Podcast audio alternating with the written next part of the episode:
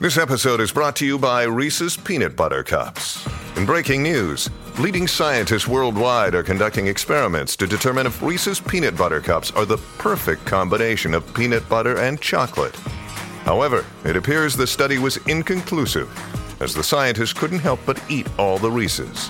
Because when you want something sweet, you can't do better than Reese's. Find Reese's now at a store near you. When you need mealtime inspiration, it's worth shopping Kroger, where you'll find over 30,000 mouthwatering choices that excite your inner foodie. And no matter what tasty choice you make, you'll enjoy our everyday low prices, plus extra ways to save, like digital coupons worth over $600 each week. You can also save up to $1 off per gallon at the pump with fuel points. More savings and more inspiring flavors make shopping Kroger worth it every time. Kroger, fresh for everyone. Fuel restrictions apply. Hello, everybody. This is Marshall Poe. I'm the editor of the New Books Network. NBN listeners like to read books and buy them. So we thought we'd tell you that right now, our friends at Princeton University Press are having a remarkable site wide sale. You can get 50% off books, including ebooks and audiobooks, with the code 50, F I F T Y, at checkout until May 31. You can save some real money on Princeton University Press books. I encourage you to go there and check it out. Welcome to the New Books Network. Okay, hi everyone, and, and welcome back to the New Books Network Animal Studies channel. My name is Kyle Johansson, and I'm a host on this channel. Today, I'm very happy to be interviewing Dr. Melanie Joy. Melanie is a Harvard educated psychologist and the author of seven books. She is also the founding president of the international NGO Beyond Carnism. Today, we'll be discussing her book, The, Ve- the Vegan Matrix Understanding and Discussing Privilege Among Vegans to Build a More Inclusive and Empowered Movement. This book was published in 2020 by Lantern Media and Publishing. Uh, welcome, welcome to the podcast, Melanie. Hi, thanks so much for having me. Yeah, thanks. It's great to have you here. Um, could, could, you start things off by just telling us a, a bit about yourself, such as where you're from, uh, the sort of work you do, or, or, really anything else you think that listeners might want to know about you? Sure. Um, yeah, I'm a psychologist. I'm an author, as, as you've pointed out. I'm, I'm probably best known, or not probably, I am best known for my book, Why We Love Dogs, Eat Pigs, and Wear Cows, which actually formed the foundation for the Vegan Matrix, which we'll we'll talk about in a little a little bit. Um, work basically looks at why rational and compassionate, compassionate people support irrational and harmful practices and how to change this. So, I specialize in the psychology of social change and in building healthy relationships, which includes effective communication. Um, and um, yeah, I'm also the founding president of uh, Beyond Carnism. Our, our mission is to expose and transform carnism globally, which you know we'll talk about briefly. And we run um, the Center for Effective Vegan Advocacy where we train people who want to talk about um, veganism or empower veganism, empower the movement um, to do this more more effectively. I'm originally from the U.S. Um, from Boston, actually, is where I, at least it's where I spent most of my life in the U.S. and. Uh, for the past, uh, what is it now? Just about nine years, I've been living in Berlin, Germany. So that's where I'm based now. Right. Okay. Well, yeah. Thanks. And um, yeah, I guess um, uh, the work you do with the Center for um, uh, Effective Vegan Advocacy. That's the name of it, right? The Center for Effective Vegan Advocacy. Yeah, that's our um, main program through yeah. Beyond Carnism. Yeah. Okay. That and it sounds like the book I'm about to be interviewing you about here is is very closely related to that. Um, it's almost an expression of it or something. yeah, it, it's actually, I mean, it, interestingly, it's an expression of sort of both dimensions of the organization. But um, yeah. yes, definitely, how do we how do we communicate about critical social issues? Work to raise awareness when we're com- communicating about an issue that tends to automatically create defensiveness in the listener. Mm-hmm. Okay. Um, well, uh, I'll, I'll ask you about the book really soon, but there, there's um, some stuff that's interesting about you that I wanted to um, to ask about. Um, so one, one cool thing about you is that you won something called the the Ahimsa Award. Um, uh, I think back in 2013. Um, this award has been given out, I think, something like 15 times so far, and it's associated with uh, uh, an international uh, group uh, that's part of Jainism. But yeah, so the, the I mean, the past winners of this award include people such as Nelson Mandela, the, the Dalai Lama, and King Charles, formerly known as Prince Charles, also won this award at one point. Um, it, it, sounds like it's a big, really big deal to have won this award. Like, I'm just, I was hoping you might comment on that or, or say something about it. I mean, well, when I uh, was granted the award, uh, the um, Center for um, Jainology, I think it is the Institute of Institute of Jainology is, I think, what they're called. I hadn't heard of them before, but they reached out to me back in 2012, I think, um, and just said, you know, we've been following your work, and they're not Jains are, you know, a, a religious uh, group, but they're, you know, many of them are like the most religious Jains tend to be vegan, um, but many, many Jains are actually not. And the people hosted who hosted me were not. They were vegetarian but not vegan. So um, I was very excited because I had this opportunity to give a speech at the House of Commons in London, um, you know, and get the award and and really raise awareness of this, you know, critical issue of animal exploitation and and and talk about the consumption of dairy and talk about, you know, how eating animals is not in alignment with ahimsa, which is, you know, nonviolence, a central tenet of Jainism. So it was a very interesting experience and, and a great experience actually to be connecting with with people and having these conversations and, and, and using the opportunity, of course, to raise awareness. Mm-hmm. Oh yeah, well, cool. Um, okay, the, the another neat thing about you. Um, so you you recently uh, started a podcast with um, the uh, actor and activist Evanna Lynch. You're you're co-hosting a podcast called Just Beings, and this uh, podcast just finished its first season. Um, are, are, it, it, looks I've, I've, listened to a few episodes. It's, it's a neat podcast. Uh, do you want to say something about it maybe? Oh thank you. Um, yeah Evanna and I started this podcast just just this year and um, we really wanted to we wanted a podcast where we could talk about um, we could basically invite people who are doing you know any kind of work to help create a better world for humans animals non-human human animals or the planet to you know thought leaders essentially or people who are working to change the way that we think to create a better world to um, you know to sort of to just discuss their work and in each conversation, you know, really to talk about the commonality between all of these different you know issues whether we're talking about you know justice for animals justice for the environment you know or justice for humans you know how they all share this common denominator and sort of re- rely on a common approach to, to transformation. So it's a way to invite people into conversations about veganism who are not vegan, but who are very justice oriented and vice versa. Okay, and and so I mean, this will maybe become clearer to listeners uh, as we as we go through. But I think that this is another really another area where there's a close connection between w- work you're doing else elsewhere, kind of, and, and also this book you wrote. I think um, uh, Yes. Well, anyways, it'll, it'll be. We, we should maybe just talk about the book because uh, it won't be it won't be obvious until we've talked about the book that that the Just Beings podcast is, is actually pretty closely related to to the book. It is. It is. Um, so so this yeah this book um, uh, the Vegan Matrix. Why why did you decide to write it? Well, so by the time I wrote The Vegan Matrix, um, I was already well known in the animal protection movement or the vegan movement, you know, uh, but almost entirely for my work on carnism, um, which was popularized in Why We Love Dogs. And in fact, this is the work that formed the foundation of the vegan matrix in some ways. So um, I'll just give a brief explanation about that work and you know how I came to, to write Why We Love Dogs and how that evolved into the vegan matrix. Um, because the vegan matrix really is, is, is, an extension of these thoughts that that I put together for Why We Love Dogs. Um, I wrote Why We Love Dogs. The the twenty the twentieth um, the tenth anniversary edition was recently published.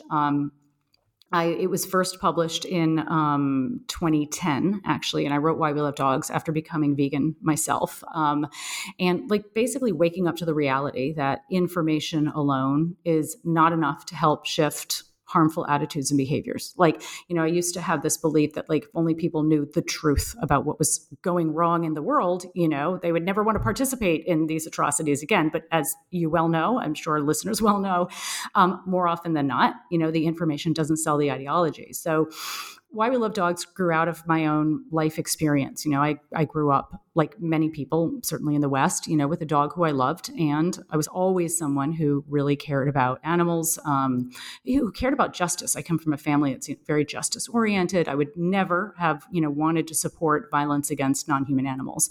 Um, and yet of course i grew up eating meat eggs and dairy. And you know i just never made the connection between the meat eggs and dairy on my plate and the living being it once was um, or those once were until uh, 1989 um, i was 23 at the time and uh, i ate a contaminated hamburger um, and i wound up in the hospital on intravenous antibiotics I was just beyond sick. And um, after that experience, I stopped eating meat. Um, not because I had made any sort of ethical connection, at least not on a conscious level, um, but just I was, you know, when you're so sick, you're just disgusted by the last thing you ate, and it just makes you sick to think about it. So I was like, ah, never eating meat again.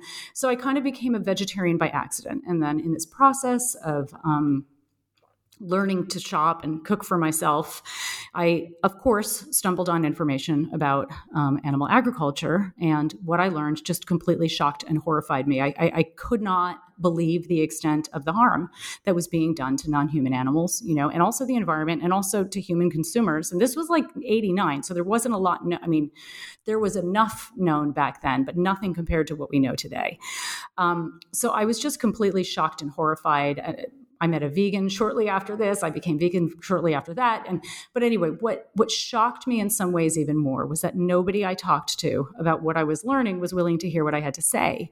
You know, and these were like rational people. They were compassionate people. These were my friends and family members. They were justice oriented people. They were people who cared about animals, you know, just like I had been all my life. And yet their response to the information I was sharing was always like, you know, something like, don't tell me that you'll ruin my meal, or they'd call me a radical vegan hippie propagandist. Like they just, you know, they just shut down the conversation. And I was just like, what the hell is going on here? I I felt like I had woken up in the midst of like collective insanity, which I did, you know, I had. So this led me to become very curious, you know, as to how rational, compassionate people could basically just check their critical thinking at the door, just stop thinking and feeling when it came to this issue of eating animals. And I eventually, um, you know, uh, enrolled in a psychology program, a PhD program in psychology, um, and I, I, studied the psychology of, at the time, I was calling it violence and nonviolence, you know, broadly, and then I narrowed down the focus of my research for my doctoral dissertation to the psychology of eating animals, and this was what led me to write "Why We Love Dogs, Eat Pigs, and Wear Cows." Which is based on my findings from that research. And the key finding that I, I took away was, um, you know, that the reason we eat you know, I almost said dogs. The reason we eat pigs but not dogs, for instance, is because we um, have been conditioned by an invisible belief system that I came to call carnism. So, carnism is the invisible belief system that conditions us to eat certain animals. And it's essentially the opposite of veganism. And what I did in my dissertation and then unpacked in my book, which was you know written for a popular audience, it wasn't an academic book, was really uh, try to understand. I really look at and analyze the structure of carnism like what is the system how is it structured and you know specifically how does it shape our mentality i call it the carnistic mentality so that people can eat animals you know and act against their core moral values and their own interests and the interests of others. You know, people who we know are hardwired to feel empathy for others, including other animals. Um, you know, what is this mentality? And so that's really what my work was. It was deconstructing, it was naming and then deconstructing the system and specifically specifically looking at the psychological mechanisms that keep it intact. And um, what I came away with was actually much more than an analysis of what I was calling carnism. It was it was actually a blueprint for all systems of oppression. Right, um, all of these systems. Carnism, uh, patriarchy, classism, racism, speciesism, and so on. I mean, they all they all share a very similar structure. They're all structured in the same way, and you know, even though the victims of each of these systems. You know, will the, the experience of the victims of each of these uh, systems will always be unique. It's not appropriate to compare the, the experience of the victims, of course. The systems themselves are structurally similar. And um, and the, most importantly, the mentality that enables these systems is the same. And so, I worked for you know after um, writing Why We Love Dogs, I founded Beyond Carnism. And um, it wasn't until, and, and my focus was really on carnism awareness, like raising awareness of carnism and empowering vegans. So, or anybody who's promoting veganism, right, to be able to understand and talk about the issue you know raise awareness and advocate um, given this sort of like defensive structure that is created in people's mentalities right? So how do you talk to somebody who's basically been conditioned to be defensive against everything you say to them about eating animals right? So um, so that's really, you know, it wasn't until 2018 that I started expanding my writing. Um, and I, you know, in 2018, I started writing about other forms of oppression. So, in the animal protection movement, where my work was quite well known at that time, what wasn't known about me is that I wore these other hats, and I hadn't been vocal about them in the ways that I have become lately, simply because I was at capacity and other people were, you know, doing work. I felt like I, I didn't need to fill any gaps. Um, I in 2018 I wrote a series of online essays about privilege and oppression in the vegan movement. Um, you know, we're among vegans. Uh, you know, about patriarchy and racism and classism, other isms, you know, other problems. Um, and then in 2019, I wrote a book about the psychology of oppression more broadly. And, then after that, I was also writing about this other hat, like the work uh, uh, that reflects this other hat that I've worn for many, many years is a relationship specialist and a relationship coach. And so, you know, all of these just different hats sort of started to synthesize. Um, and in in in 2020, I published the Vegan Matrix, um, which is sort of a it's an amalgam of these sort of newer works. Um, I hadn't wanted to write the Vegan Matrix before 2020, um, or even before 2018, in part because, like I said, I was I was really at capacity. You know, I sort of I started this organization Beyond Carnism, and it was like, I mean, I describe it sort of as a, an unplanned pregnancy like I had this book, Why We Love Dogs, and people were like writing me and wanting me to speak and having all these questions. And it was like I had to do something. So I put up this website and I called it Carnism Awareness and Action Website uh, Network. And it kind of turned into an organization. So, you know, I was basically at capacity, sort of running the organization, trying to run, raise awareness about carnism and so on. But then, you know, at the height of AR Me Too, you know i felt like i really i really had to start doing some writing. I felt like you know i had already been feeling guilty that i wasn't using my platform to raise awareness of, of, of other issues um, you know especially issues that i was personally familiar with and also really passionate about. And so what what people didn't know about me is that i had been active in social justice causes you know since the 1980s um, I was part of the Boston chapter of Feminists for Animal Rights back in the early 90s, and I taught university courses on privilege and oppression and feminism and related issues for over a decade, you know. And as a woman, I was no stranger to patriarchy, sexism in the vegan movement. And like for many years in the movement, I had tried alongside other women unsuccessfully to raise awareness of male privilege. Um, you know, among many of my colleagues for many many years and you know and also of other forms of privilege as well. And i'd consistently been met with a tremendous amount of resistance and it was very very frustrating for me. And I, I would experience the same thing from vegans. Like when i would talk to vegans about patriarchy you know uh, i would very often get the same kind of response that i used to get when i would talk to non-vegans about eating animals. So um, so yeah so i felt like it was just you know i also knew that there were other people doing this really important work in the vegan movement. You know there's like the work of Syl and Aph Ko and Lisa Kemmerer you know people were writing on these topics you know? So i felt like well, i don't need to be writing on them. I'll start talking about them but i don't need to write a book. I hate writing books. Why would i ever write another book?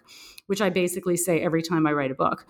Um, but you know but then I, I came to realize that like there are these amazing materials out there um, but there wasn't something that I felt like was a, just a super straightforward, actionable guide for vegans who really want to understand the very basics of what privilege is and how to talk about it in a way that increases the chances that their message will be heard as they intend it to be. And so that was the the impetus and the background.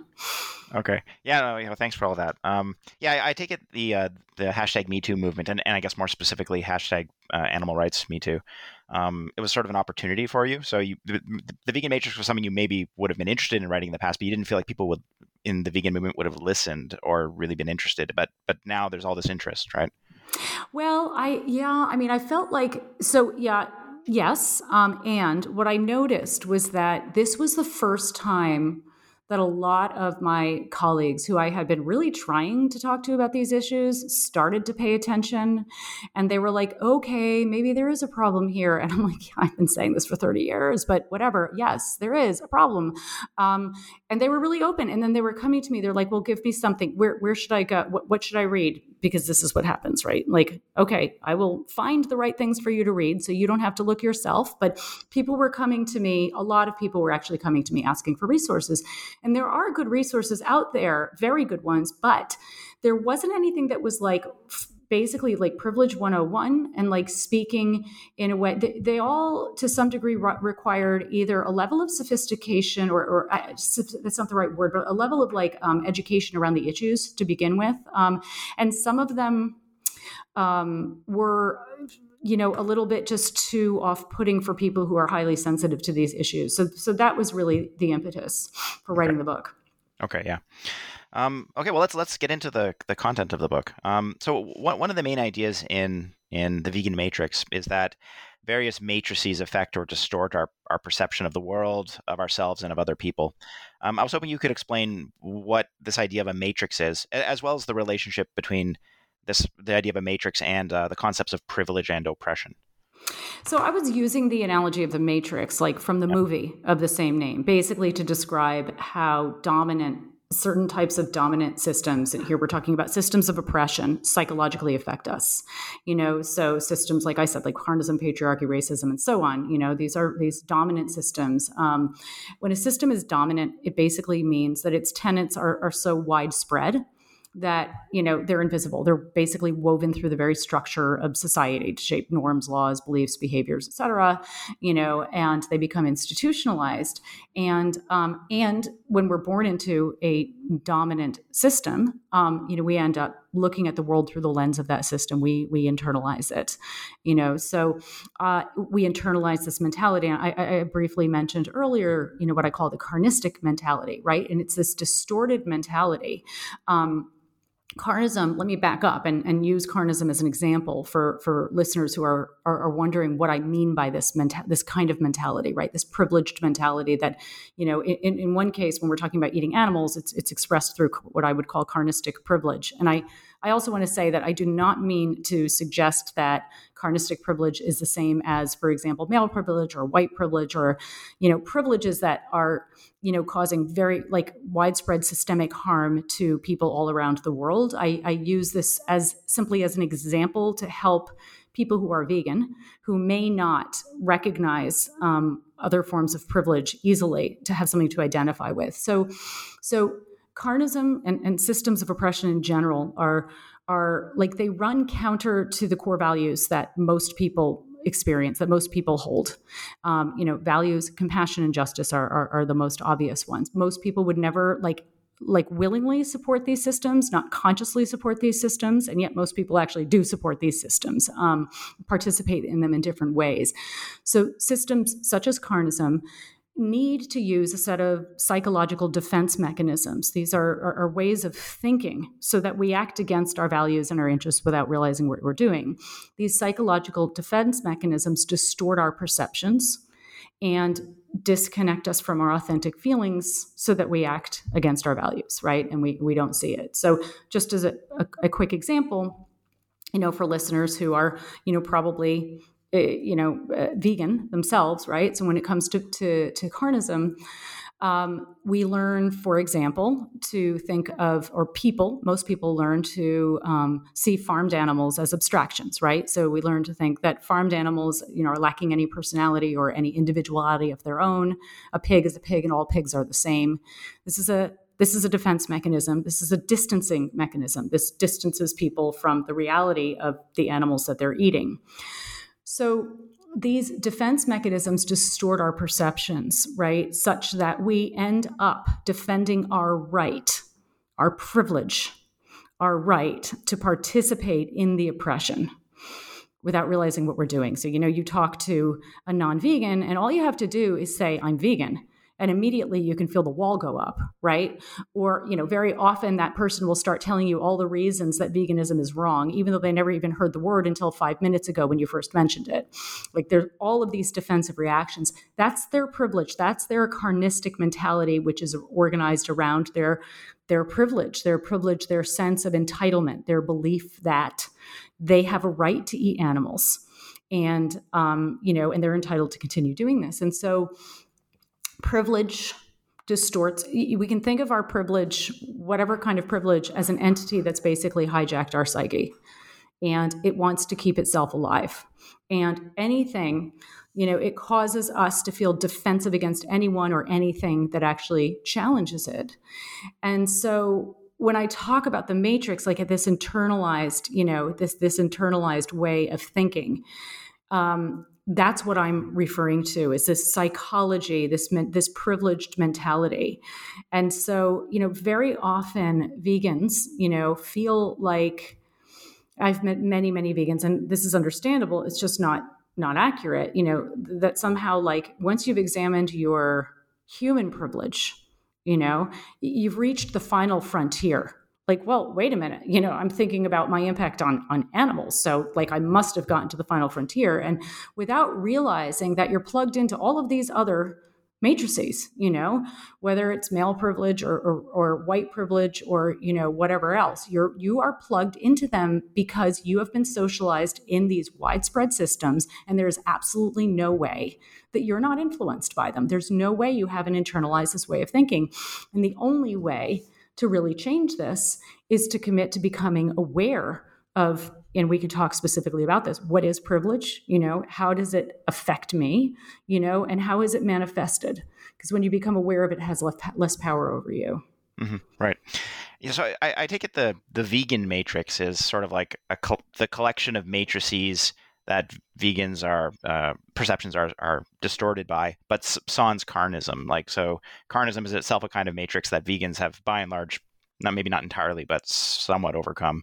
But there are all these other matrices that that some at least at least many vegans may not have thought much about or or become yes. sufficiently aware of, right? Yeah, that's absolutely right. Yeah. You know, we assume that like when we when we step out of one for one oppressive system, right? Yeah. It, then we've somehow step out stepped out of all of them. But like usually, you know, we step out of one and we stay, you know, immersed in others unless we actively commit to becoming right. aware of those other systems. Right. Okay. Um, well, so let's. I, I, guess we'll explore this further. Um, so, an, an, an, important claim that you make in your book, um, and which you explore at length in another of your books, I know, is that um, is that all systems of oppression share the same psychological structure, and and you refer to this structure as powerarchy. Uh, I was hoping you could could explain this concept to us. What what powerarchy is. Okay, well, so I wrote this book called Powerarchy back, it was published back in um, 2019. And um, I've stopped using the term because I found that it was it was getting confusing for people. But I can, but the concept remains. And um, I, I've actually revised that book and rewritten it such that it's coming out as a new book called How to End Injustice Everywhere. And I'll, I'll explain the premise of it um, so it'll make sense for people. You know this when we look at as i as i said earlier when we look at these systems systems of oppression um, you know we can see that they're structured similarly and we can see that they they all share the same like they all re- are based on the same mentality. The mentality that that that enables us to carry out violence and support oppression is the same. The content changes, right? Who we're supporting violence or oppression to may change, but the mentality itself actually stays the same.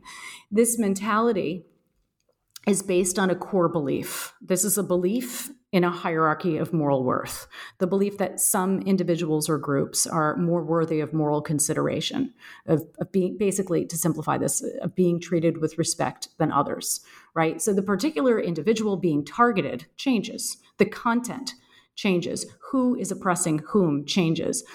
But the mentality and the core belief remain consistent. So when you look at all forms of oppression and, and also abuse, they are based on this core belief in a hierarchy of moral worth. Again, that some individuals or groups are more worthy of moral consideration or of being treated with respect than others. Um, I originally referred to this mentality as, as powerarchy, the powerarchical mentality. Um, that turned out to be confusing for people. Um, and I, power is a piece of a whole, but it's not the core of the whole. Um, I now refer to this mentality exclusively as the non relational mentality.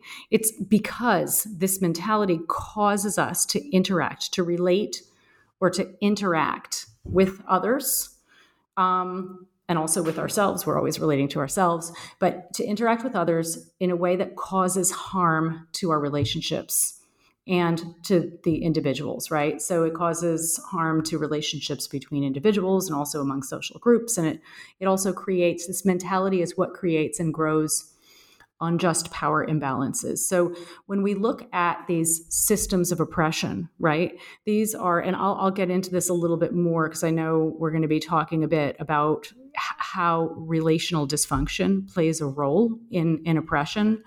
Um, and kind of leading into this now. But um, you know, it, it's in the these systems of oppression, you know, these systems of oppression I refer to as non-relational systems. These systems are actually organized to create harm to the relationships between individuals or relationships between humans and non-humans, relationships between social groups, and so on. Mm-hmm.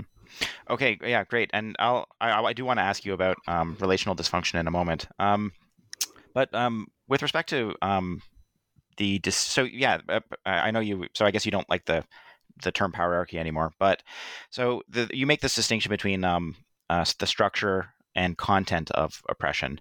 And so different kinds of oppression share the same structure, but each have different content. Um, I take it. I, I, take it. This is like a useful distinction to make. So um, the fact that like all. So if if if this is right, that that all um, forms of oppression share the same structure, it's useful to learn about that structure. Like you're going to be able to combat oppression more effectively, understand it better if you understand the common structure across types of oppression. But uh, if, if content is different, it's not going to be enough to learn about just one type of oppression. Like adequately understanding each kind of oppression requires understanding everything that's in the in the content of each type like so so you still need to like make make an effort to learn about each kind. You can't just learn about one kind and think you understand all of it or, or something. Exactly. Right? And, yeah. and both are important. You said that really, really well, actually. Yeah. Thank you for that. Um, so it's kind of what I was trying to say, but you, you summarized it very succinctly. It's, it's, it's not enough to simply look at who is oppressing or abusing whom. Like we have to ask how and why we oppress and abuse in the first place, right? So it's, it's important to understand oppressive and abusive dynamics. So oppressive dynamics have happen on an on a are institutionalized and abusive dynamics are basically the exact same dynamics, but they happen on more of an interpersonal level. Um, but you know it's it's not enough to ask just who is oppressing or abusing whom we, we really need to understand why and how we oppress and abuse in the first place or we're just going to trade one form of oppression for another you know we'll we'll stop oppressing one group but when we maintain the mentality that caused us to participate in oppression in the first place, then we just direct that mentality toward another group. And especially when it comes to those of us who are working towards social transformation, we can see this mentality, this non-relational mentality, right? This this that's organized around this belief in a hierarchy of moral worth. We can see that unless we really understand this mentality and unpack it and learn how to sort of decondition and recondition ourselves, we keep replicating it. And, and you can see this in our social justice movements. You know, a lot of our groups and movements themselves are cannibalizing themselves because we haven't examined this mentality you know and we you know we may when we talk about like this this um, hierarchy of moral worth we may not be talking about you know uh, treating or causing harm to those who have less power or who are non-human animals who have a different color skin than we do or a different accent than we do. We carry out the same mentality however when we look at people who are you know supposedly less compassionate than we are who don't believe with our political who agree with our political beliefs who are acting in ways that we perceive as harmful you know? And so we really can start you can see within groups and movements that we start treating each other in the very ways you know we, we start basically becoming the very thing that we're trying to transform. So if we want to end oppression essentially we really need to change the way that we relate. Mm-hmm. okay yeah. Um, so yeah let, us and let's talk about um, relationships um, which is something else you, you, you you've written a lot about this. So and in, in this book in particular in the vegan matrix in chapter two you look at um, various ways in which privilege um, can be harmful um, but but you you you talk about one type of harm at, at one point, um, namely the harm that privilege does to relationships. And it struck me when reading it that this is a sufficiently broad kind of harm that it probably captures some of the other harms you talk about too. Um, so I was hoping you could you yeah could further explain to us the connection between um, privilege and relational dysfunction. Sure. I mean, I'll start on a meta level, and then I can talk about you know what this looks like on an interpersonal, you know, on a on a, on a more individual level. Um, so you know, when you look at some of the most pressing problems, right, in our personal lives, but also in our world, like you know, war and poverty and uh, domestic abuse, animal exploitation, climate change, patriarchy, you know, racism, and so on, right? You can see that, like, all of these problems share a common denominator. I mean, they share many common denominators, but one key common denominator that they share is relational dysfunction. Um, relational dysfunction is dysfunctional ways of relating, you know, dysfunctional ways of relating between individuals, between social groups, between humans and non human animals, between humans and the environment. And, you know, as I said, also between us and ourselves, but I'll leave that out for now. Um, and so what this means is that you know a common denominator in addressing and helping to transform all of these problems is relational literacy which is the understanding of and ability to practice healthy ways of relating. I mean i i always say that like I'm I'm just amazed that we, you know, most of us have to learn complicated geometry in our lives that we'll probably never need to use, and we don't get a single formal lesson on how to relate in a way that's healthy. And when you look at the problems in the world, they are not problems that are caused by people who don't know how to do geometry, right? So, um, so so systems, uh, you know, I should unpack privilege a little bit, right? So these systems of oppression, you know, or these non-relational systems that that I've been referring to are, you know, organized around privileging and, and, many many people have written about this right organized you know uh, to, to, maintain themselves by privileging certain individuals and groups and disadvantaging others and conditioning us to act in ways that maintain these privileges and disadvantages. And so, I mean, a privilege is basically just an advantage that's given to some and denied to others, you know, and something is only a privilege if some people don't have it. If everybody has the same advantage, then it's, it's, it's no longer an advantage. Now, you know, what we're talking about, people, when they talk about oppressions, they're talking about um, unearned privileges. And earned privilege is like a driver's license, right? You have to earn the right to drive a vehicle. Um, but an unearned privilege is a privilege that you know you've done nothing to earn. You know, so you've been born into or inherited.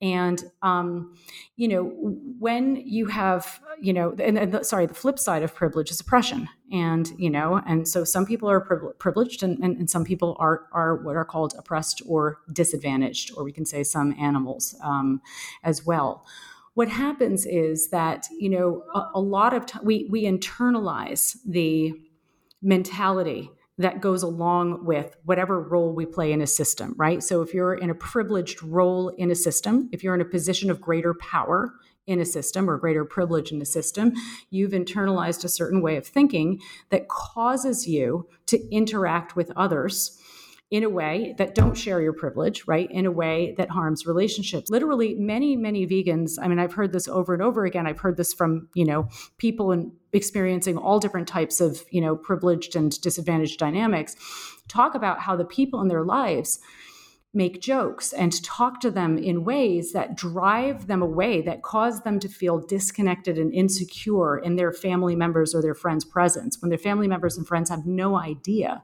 that their behaviors are having this impact. Because when you have privilege, you tend to be, you know, very unaware of the fact that you're having this impact on others. Mm-hmm. Okay, right. Um, well, th- thankfully, there are there are ways to um, mitigate the harms of privilege, um, and your book discusses it. So, so you, your book suggests that uh, one of the best ways we can we can mitigate or even prevent uh, the harm that our privilege can cause is by becoming privilege literate. Uh, I, I, was hoping you could explain the idea of privilege liter- privilege literacy. Yeah, I mean, it's just it's a it's basically building awareness, right? And when you become aware, you know, awareness is both a cognitive or an intellectual endeavor, and it's also emotional, right? So when you're aware, you really you know you you understand as you rightly pointed out you know you understand the general like structure and nature of oppression in general but you also understand the structure and nature and manifestations of specific types of oppression as well. And it's not just understanding you know intellectual it's also empathizing with those who are who don't share your privilege you know with those who are disadvantaged because of your privilege. And it's being willing to listen and learn. Mm-hmm. okay right. Um, I, I, like that i think this is a really useful concept um, or it strikes me as very useful. Um, because so i mean and you, and you discuss this in the in the book a bit but um, privilege is kind of a, a tricky thing because on the one hand, um, whether one is privileged is a product of circumstance. Usually, um, one is often born into their privilege. They're, you know, born born uh, uh, with male genitalia and thus socialized to be male, um, or they're uh, born into a wealthy um, family, or, or, what have you. Uh, and so, so on the one hand, privilege is itself the product of circumstance by and large, but but we also want to be able to hold people responsible for their behavior, uh, the behavior that's that's um, caused by their privilege or associated with their privilege. Um, and it seems like it, it seemed to me that the idea of privilege literacy is useful for navigating that because we can acknowledge that people are not responsible for their privilege, but they are responsible for the way they relate to their privilege. They can be held responsible for either you know becoming privilege privilege literate or failing to become privilege privilege literate. Um, so that yeah, that struck me that struck me as I guess a philosoph- maybe maybe I'm I'm a I'm a philosopher as my background and uh, philosophically I thought it was useful for navigating that kind of trickiness associated with privilege. Uh, yeah, absolutely. And you know, it's it's also it's tricky. Like these conversations are very, very tricky to have, and you know, it's it's very important to sort of realize that when you have more, there there have been some interesting studies on how power affects us, and privilege is a form of power, right? And these studies have found that when you're in a, any position of power, right, like say you're a boss and you've got somebody working for you, um, you know, you are actually likely to develop certain attitudes and feelings that cause you to abuse that power. So just having power increases the chances that you will abuse the power, even if you're somebody who's really egalitarian in your philosophy and would never want to abuse power. So, for instance, you're more likely to believe that. Um, uh, to feel entitled to break the rules and that others shouldn't, to basically apply a double standard to yourself. So, for instance, if you're the boss, you are much more likely to get angry at somebody who works for you showing up late to a movement, uh, movement to, to a meeting, um, than you are to, to feel angry at yourself or expect others to be angry at you when you're the one who shows up late. Um, also, when you're in a position of power, you are less likely to empathize with others than they are to empathize with you. So, you know, this is it's really important to be aware of because this just it just happens you know it happens to all of us and so knowing the way that we're psychologically affected is really is really key also recognizing that you know you're less likely when when you have privilege you're less likely to um, you're, you're more likely to feel that your opinions and needs and experiences are more important than others and more valid than those of others. Just knowing that can go a long way to helping mitigate the tendency to act on that. Right. Okay. Um, yeah. Right. Um, yeah. This is tricky. Um, I mean, here, here's another source of trickiness. Uh, I don't know how far I want to go down the trickiness rabbit hole, but um, um, one source of trickiness is um, it strikes me that um, the opportunity to become privilege literate is itself circumstantial uh, to to a large extent. So one one mm-hmm. who is mm-hmm. um, um, born into a, a, country or into a, a, family with sufficient resources for for, for one to have a, a lot of educational opportunities. Um, having educational opportunities, I think, probably greatly expands one's ability to become privilege literate. Um, whereas um, someone who was not fortunate enough to have much in the way of educational opportunities, but but but still has mm-hmm. other forms of privilege, will will not really be able to. It'll be a lot harder to become literate with respect to those other forms of privilege.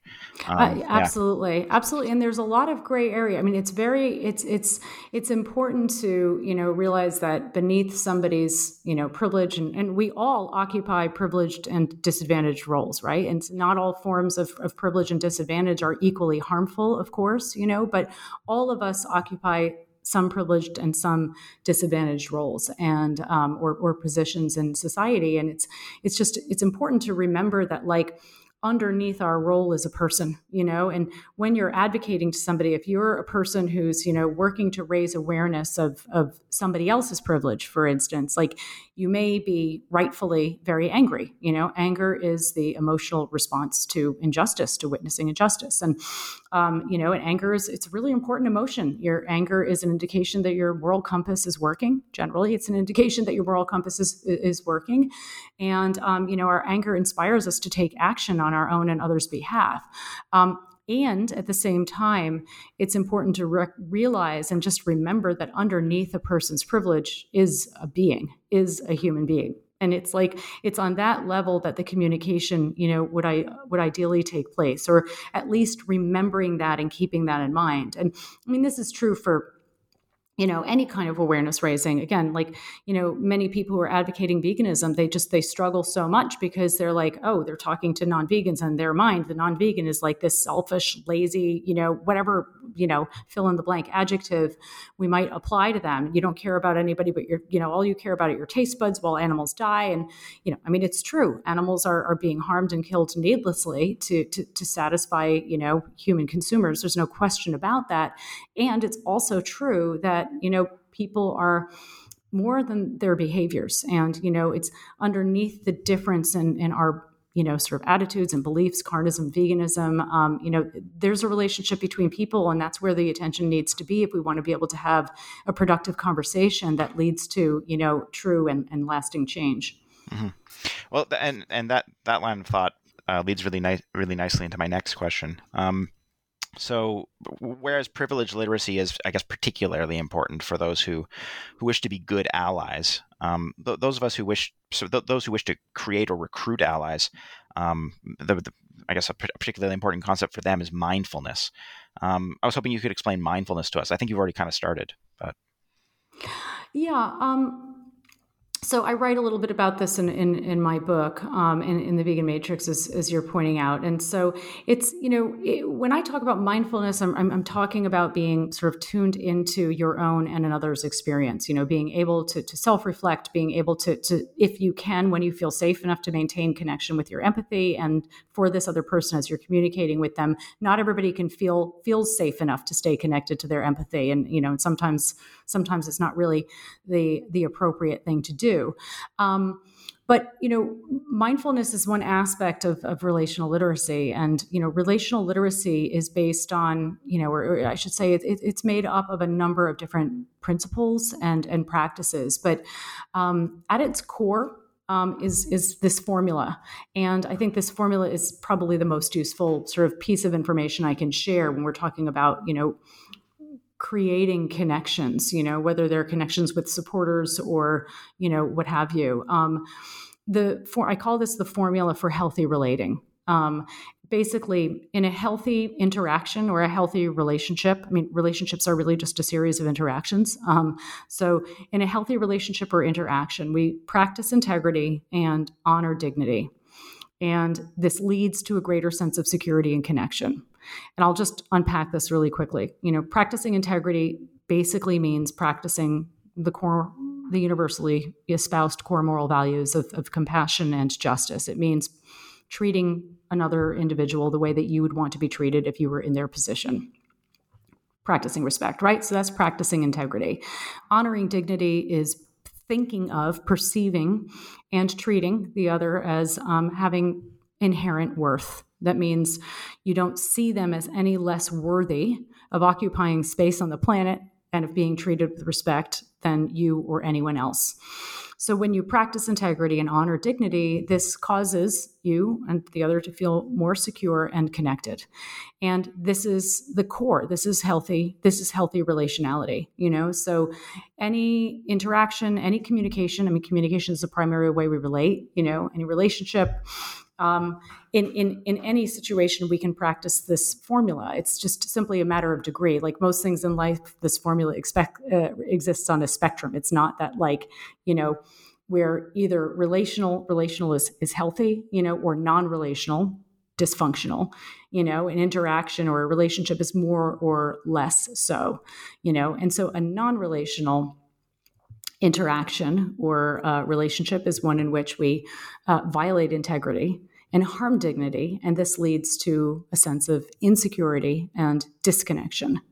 And so we can always come back to this formula and, you know, talking about tricky, complicated issues like privilege, you know, it's it's it's it's difficult. It's it's very very difficult to do this and I want to be very mindful of the fact that, you know, when you are speaking out against your own oppression, for example, if you are a member of an oppressed group and and you're speaking out about this, you know, it it's not really realistic to think that you're going to be like speaking from the formula perfectly and 100% of the time because you have you know a lot of very understandable um, anger you know and frustration. And i don't think we should expect anybody to be communicating perfectly or even close to perfectly when it comes to issues that are you know particularly painful um, and or organized really organized around such profound injustices. And those of us who are working to, to raise awareness, those of us who are acting as advocates in one way or another, um, though anybody, period, you know, the closer we can stick to the formula, the more likely we are to raise awareness of the issue that we're trying to raise awareness of, the more likely we are to open people's minds and hearts to what we're trying to say. Mm-hmm. Okay, yeah. Um, yeah, my, so I mean, mindfulness seems like a pretty important thing. Um, but um, it requires patience, I guess. um, mm-hmm. I mean, uh, so it, it's it's very so it's it's obviously I guess tempting when when interacting with someone who you think is complicit in or or maybe um, sort of actively contributing to um, oppression.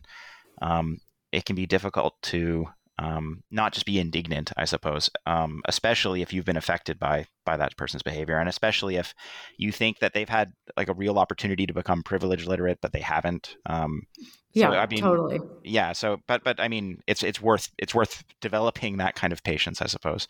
Um, well, yeah. it's it's and it's it's patience, and you know, this is also skills, and you know, and it's also about knowing when it's the right time to be communicating, right? And if you have been on the receiving end of, of oppression, if you've been harmed by oppression, you know, and you're still in a state where you're feeling vulnerable and you're feeling fragile, and you know, then it's it may not be time for you to be trying to i mean you have to have conversations when it feels right for you obviously but um, people need to be you know careful and protect their own boundaries. And um, I, it's also important to, to appreciate that, you know, with relational literacy, you know, and building mindfulness, which is a fundamental component of relational literacy, you know, building self awareness, the ability to, and the ability to be more present and, you know, present in the moment and tuned into your own and others' experiences. Building relational literacy is not rocket science. It's um, you know, it's it's there's a set of skills that anybody can learn if they really want to and they're really committed to doing it and it doesn't mean you have to like work hard to develop your patience or go meditate somewhere alone in a mountain you know you can really use your minute to minute communications as training grounds on which to build your own integrity build your own self-awareness and build your own you know relational literacy.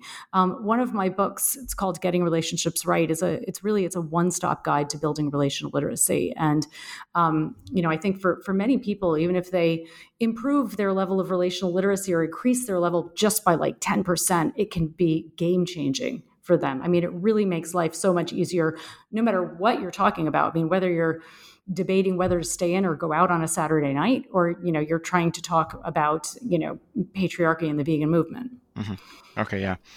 Um, well, so this this next question uh, is related to some of some some of what you've um, t- already touched on in your in your response. Um, in, in chapter four, you explain that psychologists identify three stages in which recovery from trauma occurs. Uh, and you also indicate that that we can draw useful lessons from these stages about how to effectively communicate with those who've been harmed by by our own privilege, but but also lessons about how to effectively communicate with those whose privilege has harmed us. Mm. Um, and yeah, I was hoping you could explain to us why. I guess say a bit about what the three stages are, but uh, explain to us why the the three stages of recovery is useful for effective communication. I mean, really, w- when people have been, um, you know, uh, affected by oppression, this can very often cause them to have been traumatized and um, and even if it's not trauma but the capital T which it often is right it still can cause um, you know a lot of very understandable psychological uh, um, I don't want to say psychological, not psychological, vulnerability. And, um, you know, so th- it, it's important to, again, know that communication as normal often doesn't apply when you're talking to somebody who has been harmed, particularly who has been harmed by an oppressive system that you are on the privilege, that you occupy a privileged role in. So when we think about healing from trauma, I mean, tra- healing from trauma is, you know, a basically um, there are three stages um, in healing from trauma. One is safety. You know people basically need to feel safe before anything else can happen. Um, the next is acknowledging and expressing the emotions related to the trauma. That can only happen when a person has established safe- safety. And then the third stage is reconnecting with others. Um, and so you know, very often what we see is that, and you could see this in, in you know, the um, animal rights movement when during AR Me Too, you know, people were women um, and uh, you know women and, and, people of other genders as well. Sometimes were you know advocating the need for safe spaces, and they were being debated on those need that need right? And so you know when when somebody is advocating their need for safety you know no matter what actually they're no matter what reason they're advocating for safety this is not a time to question it. This is not a time to debate it. You know co- communication is normal or as usual can't really happen during this this stage. This is a time to listen and learn you know? And very often even just like normal questioning can come across as self as um cross-examining or you know debating. The same with stage two acknowledging and expressing the emotions. This is not a time to be focusing on you know if you're occupying a privileged position this is not a time to be focusing on yourself or your and your needs so much as to be listening to the needs and emotions that are being expressed by other people. Again you could see what happened in ar me too where a lot of women were speaking out about their victimization, their traumatization. And then there were some men who were actually very well intentioned. I actually know some of them. This turned into like public conversations, if, I guess if you can call Facebook public, but conversations on Facebook, um, you know, where, where men were expressing, you know, their sadness and their horror at what was what was surfacing, and you know, and these these feelings were real. These men's feelings were real, you know, and they were real feelings of concern. But what happened was it turned the conversation around to make it about the men's experiences, and then women felt like they had to start caretaking the men's feelings as opposed to like being able to just express their own experiences. So only in stage three is conversation as you know communication is normal more appropriate. So it's important, you know, not to play devil, devil's advocates, uh, devil's advocate, as I've said, and listen openly. Listen with the goal of growing your awareness. You know, if you're, as I said, if you're occupying a, a privileged position situation, um, try to educate yourself and not ask other people to to do to educate you. This happened to me. I mean, everything I'm talking about happened to me. Um, I experienced, but you know, as I said, when when awareness raising finally started happening a lot of men I was colleagues with who I had tried to talk about this issue before suddenly became open minded. And then they wanted me to go digging and finding all of the great resources for them. And every time I shared a resource with them, it like wasn't, you know, it wasn't relatable or whatever. And I mean, the good news is that I ended up writing a book. Um, but it, it, would have been nice if, you know, if the conversation had been a little bit different, uh, a little bit different than that. Mm-hmm.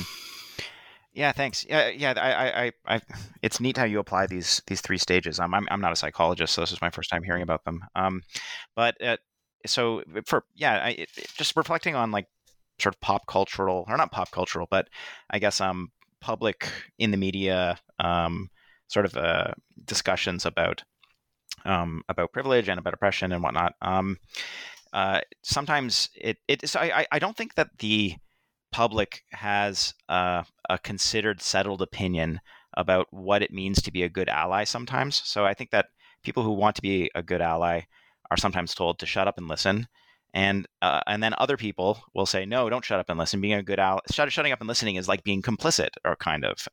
Um, you should not shut up and listen. You should be supportive and vocally supportive right? Um, that's important that's the important thing about being a good ally. And then so for people who are hearing this advice people who want to be good allies it's just like well what am i supposed to do? Um, and but but this but this is useful right? The, the answer that you're giving here at least is it depends. Um, at the beginning you should shut up and listen and then later on you can be more vocal and supportive something something like that Yeah, I mean, and and again, when you really understand relational literacy, it's it's a lot easier because yeah. you know the basics of like healthy communication they apply no matter what, and um, and it does depend. I mean, being a supporter to others, an ally or a supporter to others, it depends, you know, and and and what it means to one person might be different. and It is different than what it means to somebody else. So ask the person, whoever is asking you to, if somebody is asking you to be an ally, mm-hmm. you can ask, say, what what does that look like to you? Mm-hmm. Right. Okay. Yeah. Fair enough. Um, okay. Well, let's um uh let's. I've got one more question for you, and then and then we'll we'll close up. But so your, your book argues that um, addressing privilege and and effectively helping animals are complementary goals. Um, so, in other words, you, your book argues that addressing privilege improves our ability to to help animals. Um, mm. I was hoping you could explain this argument and uh, and maybe say a bit about why why you thought it was important to point this out to everybody. Well, I mean, often, um, understandably, I think, you know, yeah. vegans have often said, like, well, wait a minute, like, there's only so much time in the day. Like, I, I, I can't work for everything. I can't take on all causes because they assume that, like, addressing other forms of oppression, you know, requires working for other causes. And, you know, of course, you've got to pick your cause and, you know, you've got to, you got to pick your battles, basically. And, um, you know, but it, it's, what I'm saying here is that we can work to create a better world for animals, not only without throwing others under the bus as we do that, but as lifting, we can all lift each other up. Because as I said, you know, at the end of the day, you know, we're, we're not just talking about a straightforward change of behavior. We're talking about a shift of consciousness. We're talking about relating in a fundamentally different way. If we want to change the world, we need to change the way we relate, or we're just going to keep recreating oppressions in new forms. So, you know, when we start I think, first of all, you know, when we are working to create a more um, what's the word I'm looking for? Self aware movement, you know, for animals, a, a, a more inclusive movement um, with more awareness around oppression and around privilege. You know, we, we help to create a movement that's more resilient. A resilient movement is healthy. It's a, it's a movement where advocates feel secure and connected with one another you know as i said in, in, some ways we're we're cannibalizing ourselves as a movement because we're relating to each other so dysfunctionally and you know we when we cre- we relate to each other in a way that creates greater security and connection we create resilience in our movement. That means we're more empowered. That means we're more impactful. That means we have a better we are better able to help more animals, you know, or to spare more animals. We can't do that when we haven't examined our own privileges because we end up acting out this dysfunction, you know, with the people in our movement and creating disconnection and insecurity in the movement. And also, we end up turning others off to the movement. You know, feminists are a great example. I mean, feminists are, you know, anybody who's working for social justice really are naturally aligned with us, you know, um, but very often see some of our tactics and get really turned off, you know. So when we use objectified women's bodies to sell animal rights, we turn off a lot of people, you know, we turn off pretty much everybody who's got any kind of analysis around patriarchy. And and there's no need to do that. And in fact, it's, you know, as I've said, it, it's counterproductive to the kind of world we want to create. And it's certainly counterproductive to, you know, creating a, resilient and empowered movement. Mm-hmm. Yeah, yeah. Um, and I, it, it, maybe this is related. It, it strikes me that it's something of, um, um, I don't know, uh, I, I would have said it was a, in the past it was a stereotype like that sometimes people stereotype vegans as a movement of the privileged or something like that um, but probably there are ways in which vegans have contributed to that and and that's what you're that's what you're part of what you're talking about in the book like there are some concrete ways in which in which vegan advocates contribute to the not just the impression that that they have privilege but to the impression that that they're not handling their privilege well um, and and we should stop doing that um, okay, great. Well, so I, I, thanks so much for for joining us here. Um, uh, it's been great having you on the podcast. Uh, and for anyone who's who's um, forgotten, the um, the name of the book we've been discussing is the Vegan Matrix: Understanding and Discussing Privilege Among Vegans to Build a More Inclusive and Empowered Movement. Uh, this book was published in, in 2020 by Lantern Media and Publishing. Uh, the only uh, other question I have for you, Melanie, is whether you're currently working on any projects, and and if so, what are they? Yeah. Oh, thank you. Um, and thank you for having me. It's been really, really a pleasure talking to you. Um, yeah. So I ha- we have a few projects in the works at Beyond Carnism. Um, as I, I think I mentioned next year um, in 2023, my new book, How to End Injustice Everywhere, is coming out, and that's really it's looking at uh, ways that you know whatever form of injustice you're challenging, whether it's injustice against animals, the environment, or you know other humans. Uh, the, the, this book gives a sort of an, an overview of what a little bit of what we've been talking about, right? Of these non-relational systems, how they're structured, how um, our own movements and groups can end up internalizing the the very mentality that we're trying to transform in the world, and how to avoid that. Um, and a, a, piece of that is also understanding um, the causes and consequences of infighting uh, in movements and in groups and uh, ways to to navigate, to prevent and, and, and manage and overcome infighting. Um, building on that, we have some new work at Beyond Carnism um, that is designed really specifically to raise awareness of infighting among vegans. So, and also to build awareness of, of relational literacy among vegans. So these, we've got new workshops and new resources for those. Um, we'll have some new CEVA courses. Uh, our Center for Effective Vegan Advocacy has some new courses that we'll be releasing. One is um, privilege and inclusivity in the vegan movement, which touches on touches on discusses a lot of what we were talking about here today. Um, we have the science of effective vegan advocacy, which we've just released. This is a these are two digital courses that I'm referring to. Um, we've got some new vegan communication hacks, which are you know basic simple talking points and, and concepts to to to utilize when you're trying to have those difficult communication difficult communications. And um, and the next season of Just Beings will be out, and uh, we're very most likely going to be talking about to people who are working for food systems change. Um, so I'm really excited about doing that. So those are a few of the projects we have, and people can learn more at carnism.org or at veganadvocacy.org. Yeah, great. That, that those sound like wonderful projects. Um, best of luck with with with all of them. Yeah, thank you. Thank you so much.